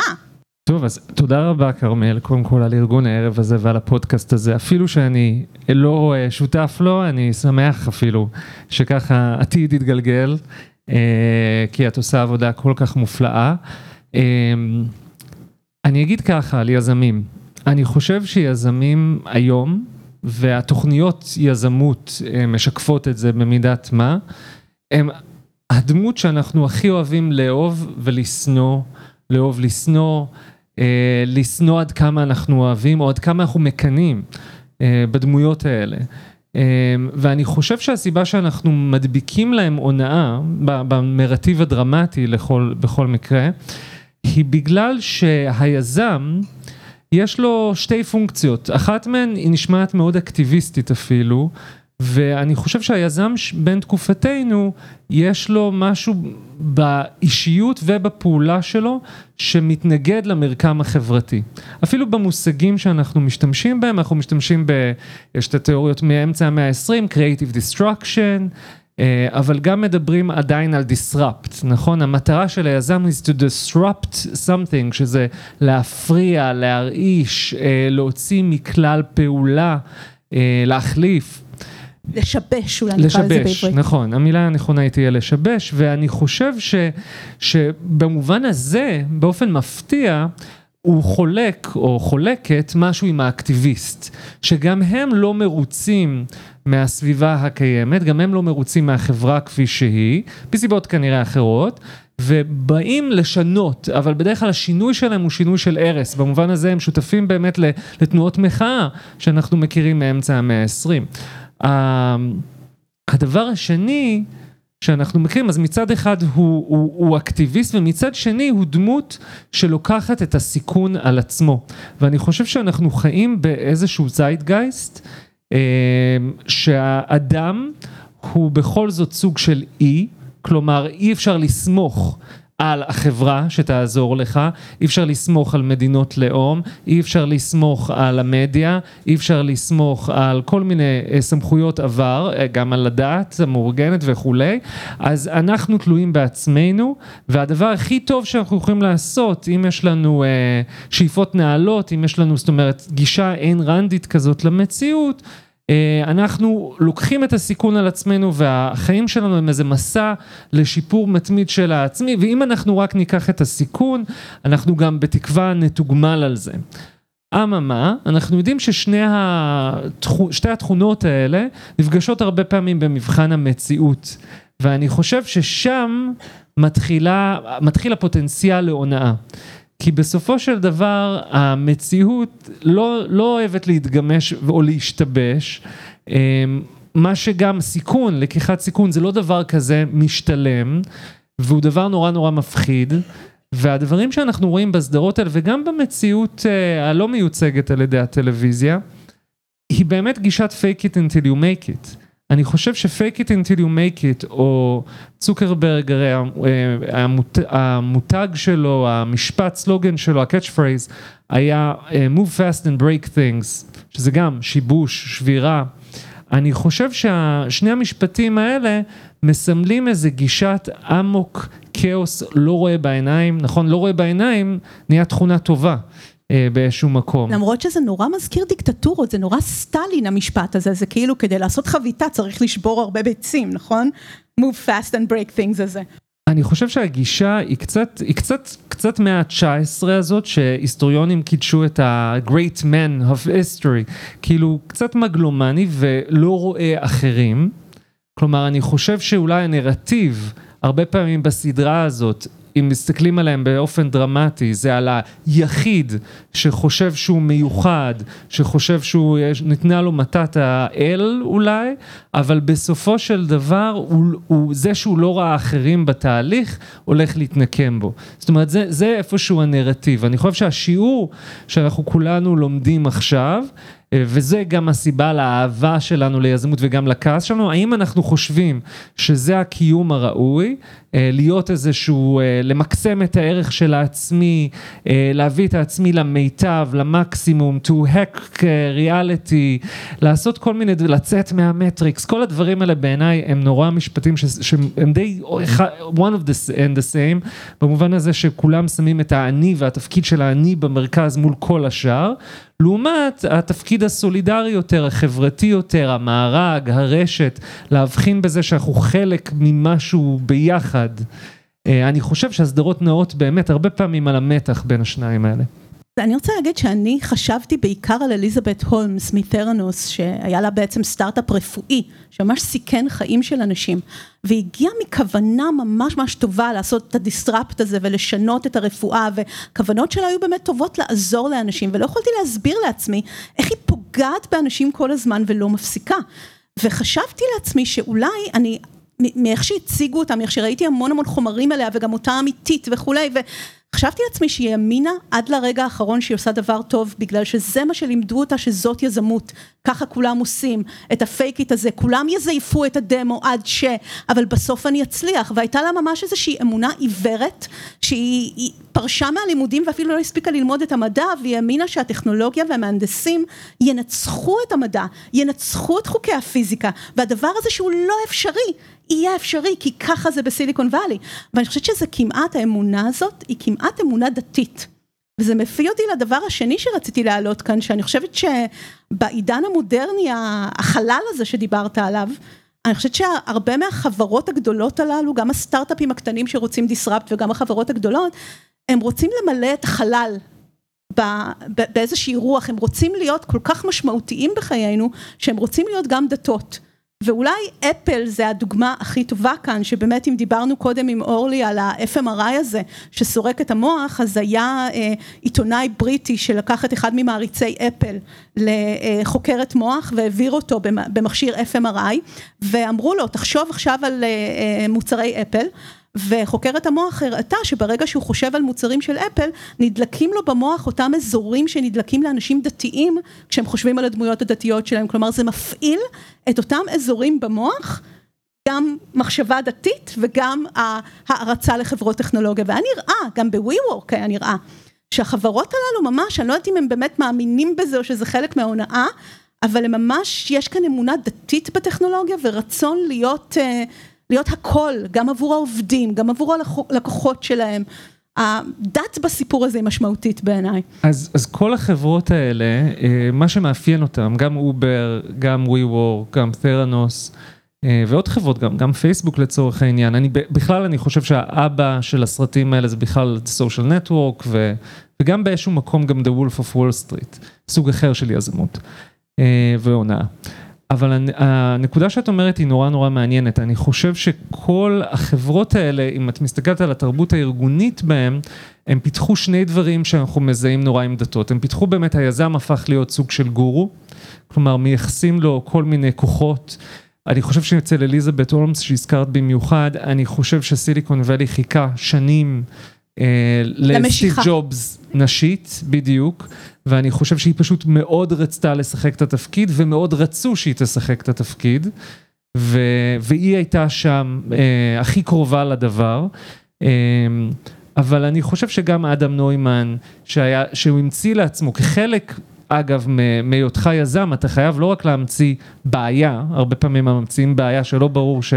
שהייתה בעיה לפני זה, הם גם צריכים להמציא לעצמם כמו איזה סופר הירו, איזה אוריג'ן סטורי, אז אם אתם זוכרת, אדם נוימן מאוד מדגישים שהוא בא מהקיבוץ, ואיך הכל, כל חייו, והוא בא מחיל הים, נדמה לי הוא היה אה, חובל, אה, ו... וכל חייו הובילו אותו אה, לרעיון הקיבוצי הזה, להבין מחדד, לעשות disrupt לעבודה, או וכולי.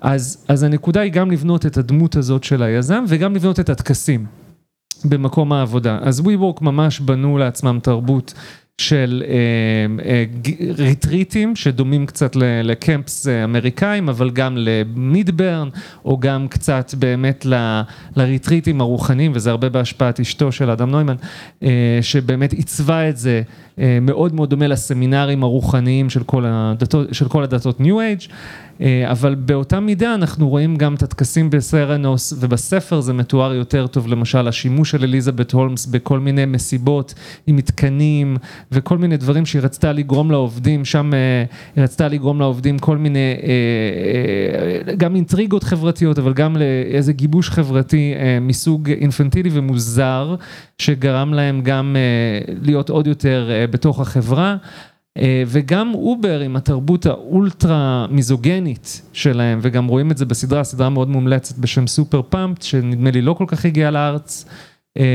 אנחנו רואים שם תרבות שמאחדת את החברה סביב, סביב באמת ערכים נורא נלוזים, אבל הם מקודשים באותם רגעי סי לאובר, הם גם מאחדים אותם. שוב, זה לא חדש, זה לא, זה דווקא בא מהתרבות קורפרט, אבל שזה בא סביב איזה דמות של גורו, ולגורו הזה מיוחסים כוחות, ולמשימה שהם עושים, למשימת הדיסרפט שלהם מיוחסים כוח אה, אה, לא נבואי, אלא כוח משיחי באמת, כמו שאמרת. משנים את העולם. כן, בדיוק, זה changing the world, disrupting the world, הם לא, כמו שאמרת, המטרה של, של היזם באיזשהו מקום זה להביא איתו את ה-disciples, את השליחים, שגם הם לא יראו בעיניים, שגם הם יהיו מוכנים לתת שעות, ובאמת אנחנו רואים בכל אחת מהסדרות האלה עובדים שמתפרקים, כי הם נותנים שעות בלי לשים לב, הולכים שולל אחרי נביא שקר כזה. יש לנו חבר, ערן פישר, שעוד יהיה גם בפודקאסט הזה, שכתב ככה משהו, ביקורת מאוד מעניינת על עולם העבודה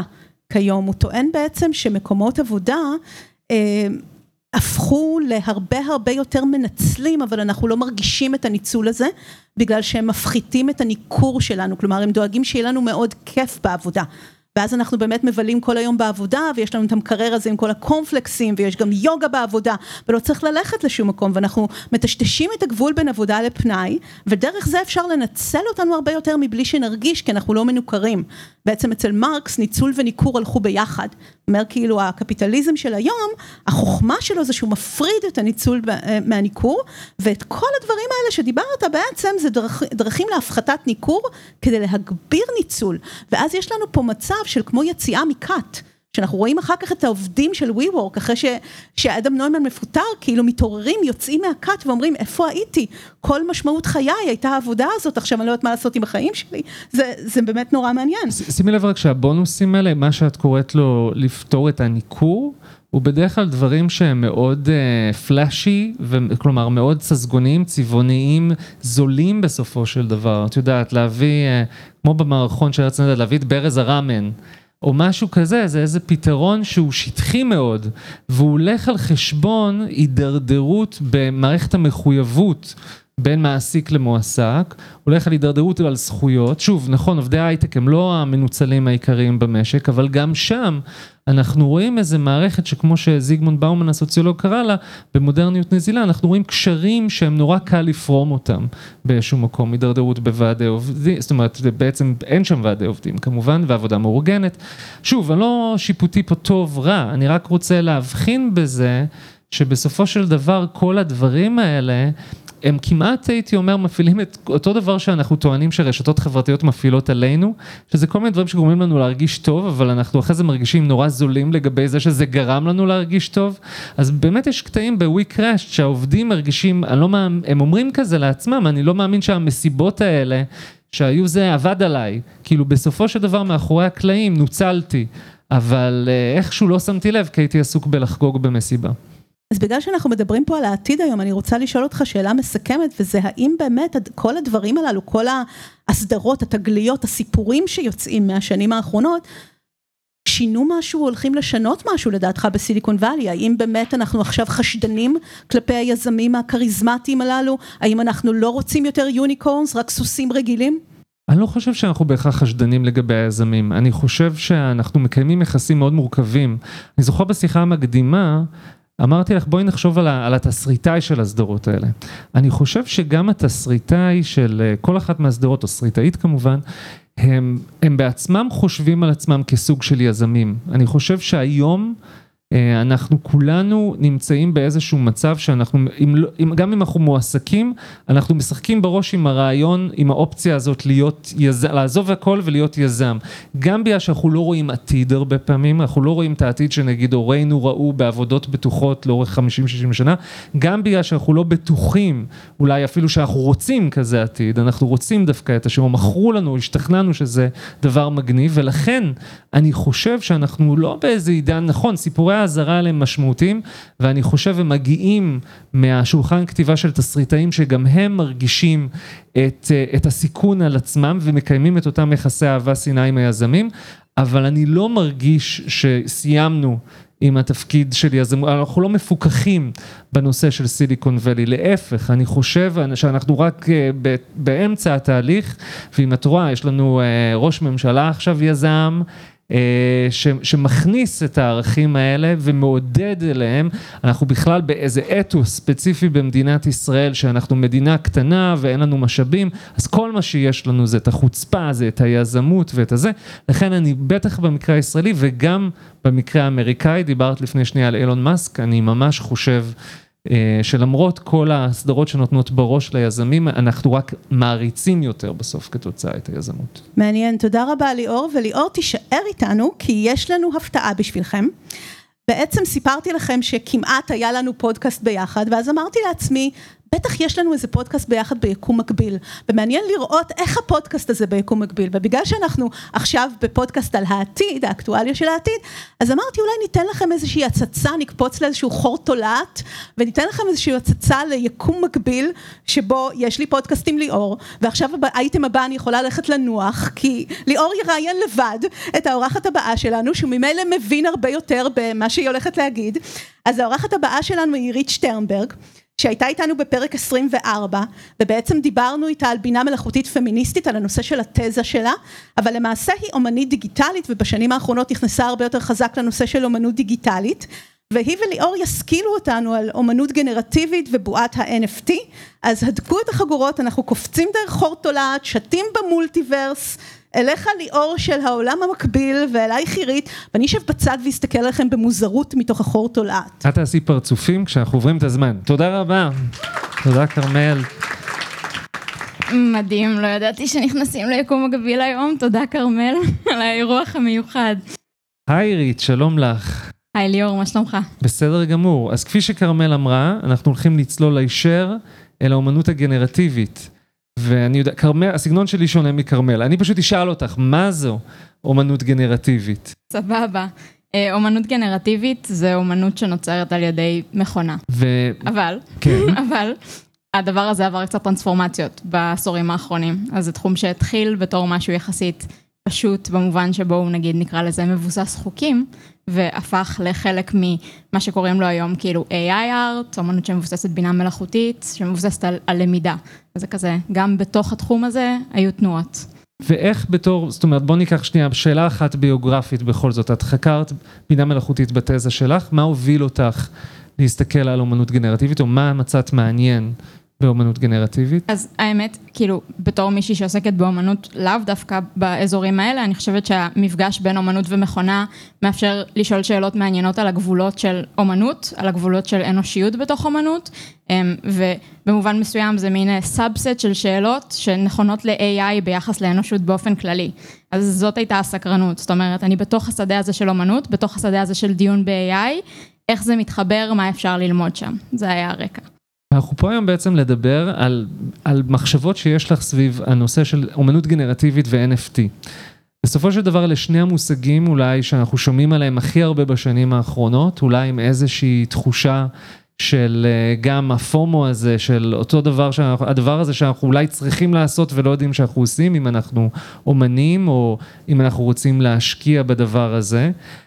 איפה נקודת ההתחלה של זה? אם את צריכה לשים origin story, איפה החיבור הזה נוצר בין אומנות שנוצרת על ידי איי איי, ועכשיו המחשבה העסקית-כלכלית, השווי של כל הדבר הזה? אוקיי, אז באמת זה, כאילו, זה מתחבר לאובזרבציה שהתחילה להטריד אותי בכלל, שאני רואה ששני הדברים האלה מתחברים והולכים ביחד, התחלתי לראות את זה כשהסתכלתי על אומנים גנרטיביים, שבנגיד אלפיים שמונה עשרה תשע עשרה התעסקו בפרויקטים מאוד גדולים, מפוארים, שמוצגים במוזיאונים, ואז בשנים האחרונות הלכו והתחילו להתעסק ב-אן אף טי. אז ניסיתי להבין איפה השורשים של הדבר הזה מתחילים, לעשות קצת גנאולוגיה של אן אף טי כדי להבין מה, מה טיב הקשר, והאמת שמה שהיה די מדהים לגלות זה שהקשר מתחיל ב-אן אף טי הראשון. אז אולי תגידי רק מה זה אן אף טי למי שלא מכיר. סבבה. דרך... אן אף טי ראשי תיבות של Non-Fungible Token, גיליתי שבעברית התרגום הוא אסימון חסר תחליף.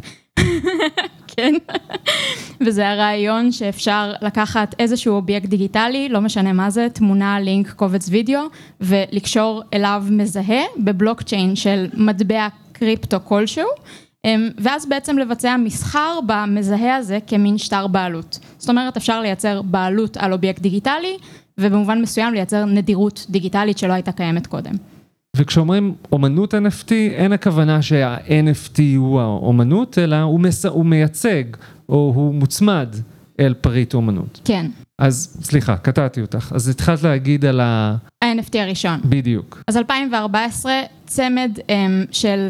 אחד מהם אמן, השני טכנולוג, שניהם חובבי קריפטו, משיקים בכנס של אומנות וטכנולוגיה של המגזין רייזום, את הרעיון הבא, המבריק Monetized Graphics, מתוך ההבנה שיש בעיה בכל מה שקשור ליצירה דיגיטלית, נורא קשה להבין מי בעלים שלה, פשוט קובץ יכול להתחיל להסתובב, נורא קשה להרוויח מזה כסף, והם אומרים אנחנו נביא איזושהי בשורה בזכות הקריפטו, זה כמה שנים אחרי כאילו שביטקוין מתחיל להיות דבר, והם משיקים את הקונספט הזה עם מין פי או סי, proof of concept שהם עושים ממש בלייב בכנס, והם מייצרים הש על הבלוקצ'יין של מטבע שנקרא NameCoin, שמקושר לאיזשהו, לוידאו, ליצירת אומנות, שבמקרה הזה כבר שם היא גנרטיבית, במובן שבו זה וידאו שנוצר על ידי קוד, לא כמו אנימציה מסורתית שמייצרים פריים אחרי פריים, ומה שיש שם זה מין מתומן שמחליף צבעים ומצבים, וזה נקרא קוונטום. בלי סאונד, בלי כלום, וידאו. עכשיו, זה מעניין כי כאילו האירוע הזה של הגנרטיביות הוא קיים כבר אז, הם לא מתייחסים לזה הרבה משמעות באותו רגע, זאת אומרת, הם, הם ממש מתייחסים לזה כאיזה משהו שהוא פשוט, בואו נציג דוגמה קונקרטית עם איזושהי יצירה שמישהו מאיתנו עשה, אבל בעצם אחר כך זה הולך והופך להיות חלק, לא בלתי נפרד, אבל דומיננטי בתוך מין תרבות ה-אן אף טי. זאת אומרת, בתוך עולם ה-אן אף טי, שאנחנו שומעים עליו כזה מכל עבר, יש תת נישה של אומני בינה מלאכותית, שמייצרים לעצמם אלגוריתמים, או מייצרים אומנות, על ידי תהליכים גנרטיביים, על ידי, על ידי, ו- ואותם אומנים היום מהווים חלק די גדול מה-אן אף טי. למה לדעתך החתונה הלא קתולית הזאת, אבל למה לדעתך זה קרה באותה נקודה של זמן? אז אני יכולה לסמן כמה מאפיינים משותפים ש, שקצת יוצרים את הטבעיות הזאת של הקשר. אז אחד מהם זה באמת שיש פה איזה מין קצה של אומנות דיגיטלית. זאת אומרת, לעשות אומנות דיגיטלית מבוססת קוד, זה כזה as digital as it gets. ואז לבוא ולהגיד... לחבר את זה ל-אן אף טי, זה סוג של השימוש המלא ביותר, נגיד באופן יותר נאיבי, אן אף טי ככלי למוניטיזציה של אומנות דיגיטלית, על ידי השיא של האמנים הדיגיטליים. בנוסף אפשר לראות את הקשר דרך זה שפשוט זה מין חסם נמוך יותר לכניסה, אם אתה כבר עוסק בקוד ואין לך את החשש הטכנולוגי, שיש הרבה פעמים למי שמגיע ממדיומים יותר מסורתיים, וגם במובן מסוים האסתטיקות קשורות, זאת אומרת, העתידנות, הגיאומטריה, הדברים שכאילו מין מאפיינים את שניהם, אבל אני חושבת שאולי החלק הכי מעניין שקושר ביניהם, זה הלוגיקה של הסדרה. ב-אן אף טי יש תמיד התבססות, לא תמיד, אבל לרוב התבססות על סדרה מוגבלת, שהיא הדרך לבוא ולייצר נדירות. וגם מן הסתם להעלות את הביקוש, להעלות את השווי, את המחיר. ואז יש משהו ברעיון הזה של יצירה גנרטיבית יכולה לאפשר לך סדרה של דברים שהם דומים, אבל שונים בדיוק מספיק ומרגישים ייחודיים, שממש מתאים לזה כמו כפפה ליד. כלומר, אני יכול לראות תמונות, אני יכול לזהות שכולם חלק מאותה משפחה, אבל כל אחד יש לו טוויסט קטן כזה, והם יוצרו בעלות אפסית, כך שזה פשוט אידיאלי מבחינה מסחרית. בול. אני חושב שצריך אולי להכניס לשיחה את זה שבאמת עברנו באמת באמצע גם את הקוביד, ואני חושב שקרו שני דברים, נכון? אני חושב שאומנים, א', ישבו בבית, כל המוסדות, תרבות, המציגים הקלאסיים של נגיד האומנות, לא היו פעילים. הדרך היחידה לצרוך אומנות או לראות אותה היה באיזשהו מקום דרך האינטרנט. ומצד שני, אנשים באמת לא עשו כסף. זאת אומרת, אני חושב שהלחץ הפנימי והיצירתיות והיזמות, אם תרצי, לחפש את המודל העסקי הבא, הלכו וגברו. בתוך ככה אלפיים ועשרים. אמנם מה שאת מדברת, את מספרת על מקרים עוד לפני אלפיים ועשרים, אבל אולי הקטליסט של זה היה באיזשהו מקום הקורונה, שהדביק את הדברים האלה ביחד. את רואה בזה, זאת אומרת, אני מנסה להבין, אני קולט מבין הדברים שיש לך כאילו קצת התנגדות לחיבור הזה, או משהו שמפריע.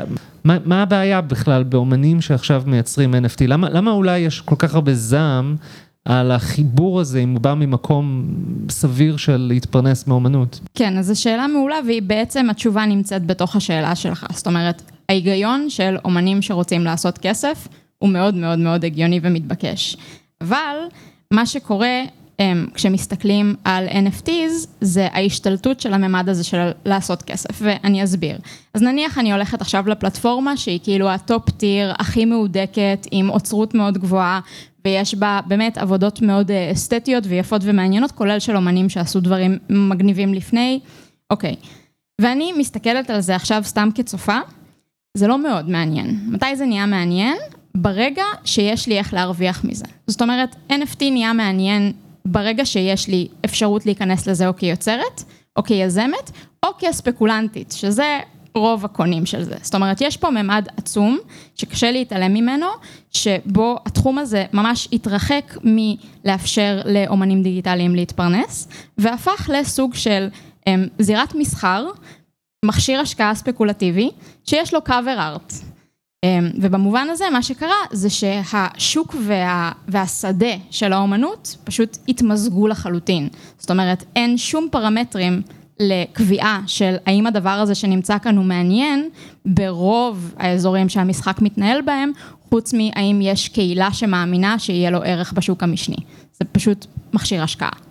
אבל יש את כל אלה שיגידו לך, אז אוקיי, מה, מה ההבדל בין שוק האומנות כמו שהוא היה, כמו שאנחנו מכירים? אולי הוא היה, אתה יודע, אנחנו חיים בעידן שהאומנות הפיזית נמצאת הרבה פעמים בנמלים כאלה ומקלטי מס כאלה ואחרים, וברור שם כאלה סחורות להלבנת הון שוברות, אז אולי, לא יודע, לא עדיף כבר הגרסה הווירטואלית, לפחות אנחנו יודעים איפה זה, איך זה עובר, מקבלים רויאלטיז, האומנים בדרך. אז אם משווים את אן אף טי לשוק האומנות, אתה צודק, זה די שקול, וזה פשוט גרסה וירטואלית, אפשר לדבר על המשמעויות של זה שהיא מתנהלת בקריפטו, לאו דווקא יש לזה הצדקה, לאו דווקא הדבר הכי כאילו אקו-פרנדלי, אבל, אבל נניח. אבל הטענה שלי היא שחוץ משוק האומנות יש עוד הרבה באומנות, ויש שדה מנותק מהשוק, שהייתי רוצה לחיות בעולם שבו הדבר הזה ממשיך להתקיים. שיש ערך אינטרינזי משמעותי ליצירה, גם עבור היוצר וגם עבור הצופה, בצורה שבלתי תלויה בתו מחיר שיש לדבר הזה, בעד כמה הוא אפשרי למסחר. זאת אומרת, כאילו, תופעת הפריפורטס היא, היא הגיונית והיא קיימת, אבל קשה להצדיק אותה, כשמיטב האומנות של העולם נמצאת עכשיו בקופסאות. כאילו, זאת לא המציאות שאני מעוניינת בה. אז אם אני ביקום מקביל, הייתי מציעה אלטרנטיבה. אני חושב שגם מה שקרה ספציפית בעולם האומנות הדיגיטלית, זה שאומנות דיגיטלית הרבה מאוד שנים חשבה על עצמה כדומה מאוד לאומנות של המאה ה-עשרים של הפרפורמנס, או ההתנגדות בעצם למסחר. התחושה לאורך שנים רבות הייתה, אנחנו מאמינים שטכנולוגיה זה דבר מתקלה, אנחנו מאמינים שמה שאנחנו עושים הוא לא רלוונטי למחירה, מכיוון שאנחנו לפעמים אפילו רוצים להפיץ אותו בחינם, במיוחד אומנים שפעלו ברשת האינטרנט, ואפילו מאמינים בנדיבות, כאילו ממש גישה כמעט רוחנית לעניין, ואז, והתחושה של השנים האחרונות של הרבה אומנים דיגיטליים, זה שבאו אומני ה-אן אף טי, הרבה פעמים הקריפטו ברוז, הספקולנטים, או אילוסטרטורים, או כל מיני, לא, לא שיש לי משהו רע נגד אילוסטרציות, אבל כל מיני אחרים שרצו להרוויח כסף וחיו מעולם פרילנסרי של אומנות, ו, ו, ו, וגרמו, הסיטו, את העולם הזה לבאמת עולם שבו הכל נראה כבר כמו טרנזקציה. כלומר, ממשהו נדיב, פרפורמטיבי, שאנחנו מביאים לעולם כי זה יפה וכך אוהבים את זה, אבל לא כי אנחנו רוצים לעשות מזה כסף. הפך להיות משהו מאוד מאוד ציני. אני תוהה איך, איך את חווה את זה. אז אני גם מאוד מתחברת לזה, וגם אני אתן על זה עוד טייק, שאפילו קצת קשור לאופן ההצגה. אז למשל, נגיד אם אני מסתכלת על אזור אלפיים שמונה עשרה תשע עשרה, בין השאר נגיד יצירה שיצא לי לראות בלייב, הבחירה לבוא ולקחת אומנות מבוססת מכונה גנרטיבית, מבוססת דיפ לרנינג, לא משנה מה, ולשים אותה בסטינג של מוזיאון, ולאפשר לך לחוות אותה כן כמו שאתה חווה דברים אחרים אימרסיביים. נניח במקרה הזה, זו הייתה עבודה על עשרות מסכים על קיר שלם, אתה נמצא בתוך החוויה, אתה חווה משהו שהוא ייחודי, ואתה חושב עליו תוך כדי, נורא קשה לי להשוות את זה, למין בראוזינג בקניון דימויים, בפורמט קטן, במקרה הטוב יש להם קצת סאונד או איזה טקסט מלווה, כשרוב מי שעוסק בזה פתוח לו במקביל גם הפורום בדיסקורד שבו הוא מנהל את השיחה על מה שווה, והוא מנסה לבדוק כמה יקר יהיה עכשיו כאילו לעשות תמינט מבחינת עלויות הקריאה. זאת אומרת, זה ממש מין מצב לא טוב. כלומר, אנחנו שוב חוזרים לאנשים שממצאים את עצמם כיזמים או יזמים פיננסיים בהקשר הזה, ומשתמשים בעצם, איאן בוגוסט, הפילוסוף, מדבר על זה שאנחנו, אנחנו אולי, אולי הדבר הזה ידגיש את מה שהוא קורא ל-assetization, אנחנו asset, כל דבר שיש לנו הוא asset, ובדרך שלנו למטאוורס, לאותו חזון של עולם, של הווב החדש, שיהיה שוב אולי עולם וירטואלי, ואנחנו נקנה, נהיה פתח חדש לקפיטליזם, כי זה לא רק משאבי כדור הארץ, יש לנו אין ספור או אין סוף לכאורה משאבים וירטואליים שאנחנו יכולים לנצל בעולמות שפייסבוק עכשיו עומלת עליהם, או מייקרוסופט. האם, כלומר, באיזשהו מקום, זה, זה אפילו יכול להיות, זאת אומרת, אידיאלי, כך, כך הוא טוען, הוא גם אומר שם שבעצם תמיד היו assets, אולי יש משהו אפילו כן יותר, למרות שזה מצחיק להגיד כן או אמיתי יותר לגבי זה, שעכשיו אנחנו פשוט, זה out in the open, אנחנו פשוט, אנחנו צינים לגבי זה, ואולי, ואולי אפילו זה יותר ישר עם עצמנו מלהעמיד פנים, לא יודע. כן, האמת טוב, זה מעניין, כי גם זה מחבר אותי לזה שאחת הגישות היותר שאני יכולה לקבל, נגיד, ביחס לסוג יצירה הזה, היא משהו בסגנון של דמיאן הירסט, שהוציא עכשיו, לפני כמה חודשים לדעתי, זה היה עבודה שהיא עשרת אלפים טוקנים, שמוצמדים לעשרת אלפים עבודות פיזיות, והקונה צריך לבחור מה מהם הוא שומר. עבודה פיזית ייחודית של דמיאן הירסט, או את הטוקן כמין יישות דיגיטלית וירטואלית ששווה כסף. והדבר הזה הוא במודעות עצמית מלאה, מתוך החלטה, אני עושה על התחום המשונה הזה, ביזנס ארט, ביקורת, עם, עם לא מעט אירוניה. אז מהבחינה הזאת, אם זה out in the open, I get it, ואני מתחברת לזה. אבל יש בזה גם הרבה ממדים שיש בהם כאילו קצת אה, הונאה של אמנים צעירים שחושבים שזאת הזדמנות עבורם לעשות כסף, מה שברוב המקרים לא מוביל לשם. ושם התחושת אה, החמצה באמת מורגשת. כלומר, התחושה שייכנס דור של, לסוג של תרמית פירמידה, ופשוט ייפול עוד יותר. זאת אומרת, כן. אנשים ש, שגם ככה הם קצת מסכנים, פשוט יידרדרו עוד יותר בגלל הקאט החדשה הזאת. כאילו לקשור את האומנות שלך לכזה מין greatest fool scheme ולגלות שאין greater fool. ובכל זאת, אז אולי נסיים או נשאל אותך, מה בכל זאת בעינייך בעל פוטנציאל או מעניין במגמות העתידיות של אן אף טי, או ספציפית אם תרצי בינה מלאכותית והשילוב שלה עם אן אף טי? אז כאילו זה מצחיק להיות טהרנית ביחס לתחום שהוא בעצמו טכנולוגיה, אבל אני כן מאוד מאמינה בפוטנציאל, ביופי ובכוח של עבודות מבוססות טכנולוגיה, שמוגשות דווקא במרחב היותר מסורתי, קשה לי להצדיק את זה שהמסחר שלהם מתבצע בקריפטו. אבל אם כבר, אז באמת האזורים האלה שפועלים בצורה מודעת ואפילו כאילו ביקורתית ואירונית, יותר קל לי להתחבר אליהם. בין אם זה כביזנס ארט, כריליישנל ארט, כאילו הרעיון הזה שאתה מסתכל על אן אף טי כשדה ואתה ביקורתי ביחס אליו, זה משהו שהוא מעניין יותר בעיניי מאשר כאילו פשוט לנסות להיבלע בתוך ים הדימויים ולייצר עוד סדרה שנראית יפה ונסחרת. כלומר, תפקיד האומן לצורך העניין הוא היכולת שלך דווקא להעיר, לשים איזה זרקור על, על העולם הספקולנטי או הפיננסי הזה, או אובר פיננסי הזה שאנחנו נכנסים אליו, בחסות, כאילו, הווירטואלי, בחסות, כאילו, המודלים העסקיים החדשים. כן, להתנגד לעדר כמה שאפשר. כן, טוב, זה, זה סוג של קצת אופטימיות לקראת הסוף.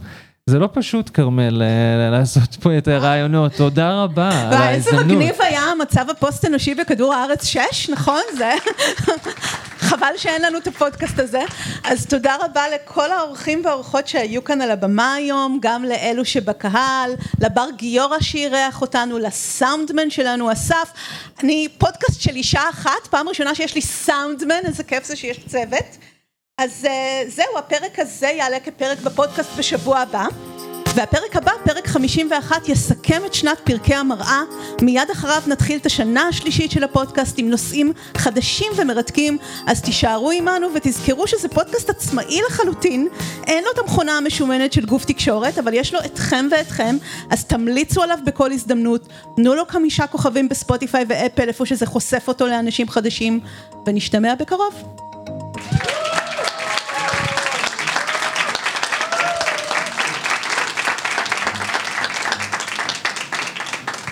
וקאט, זהו, תודה רבה, איזה כיף.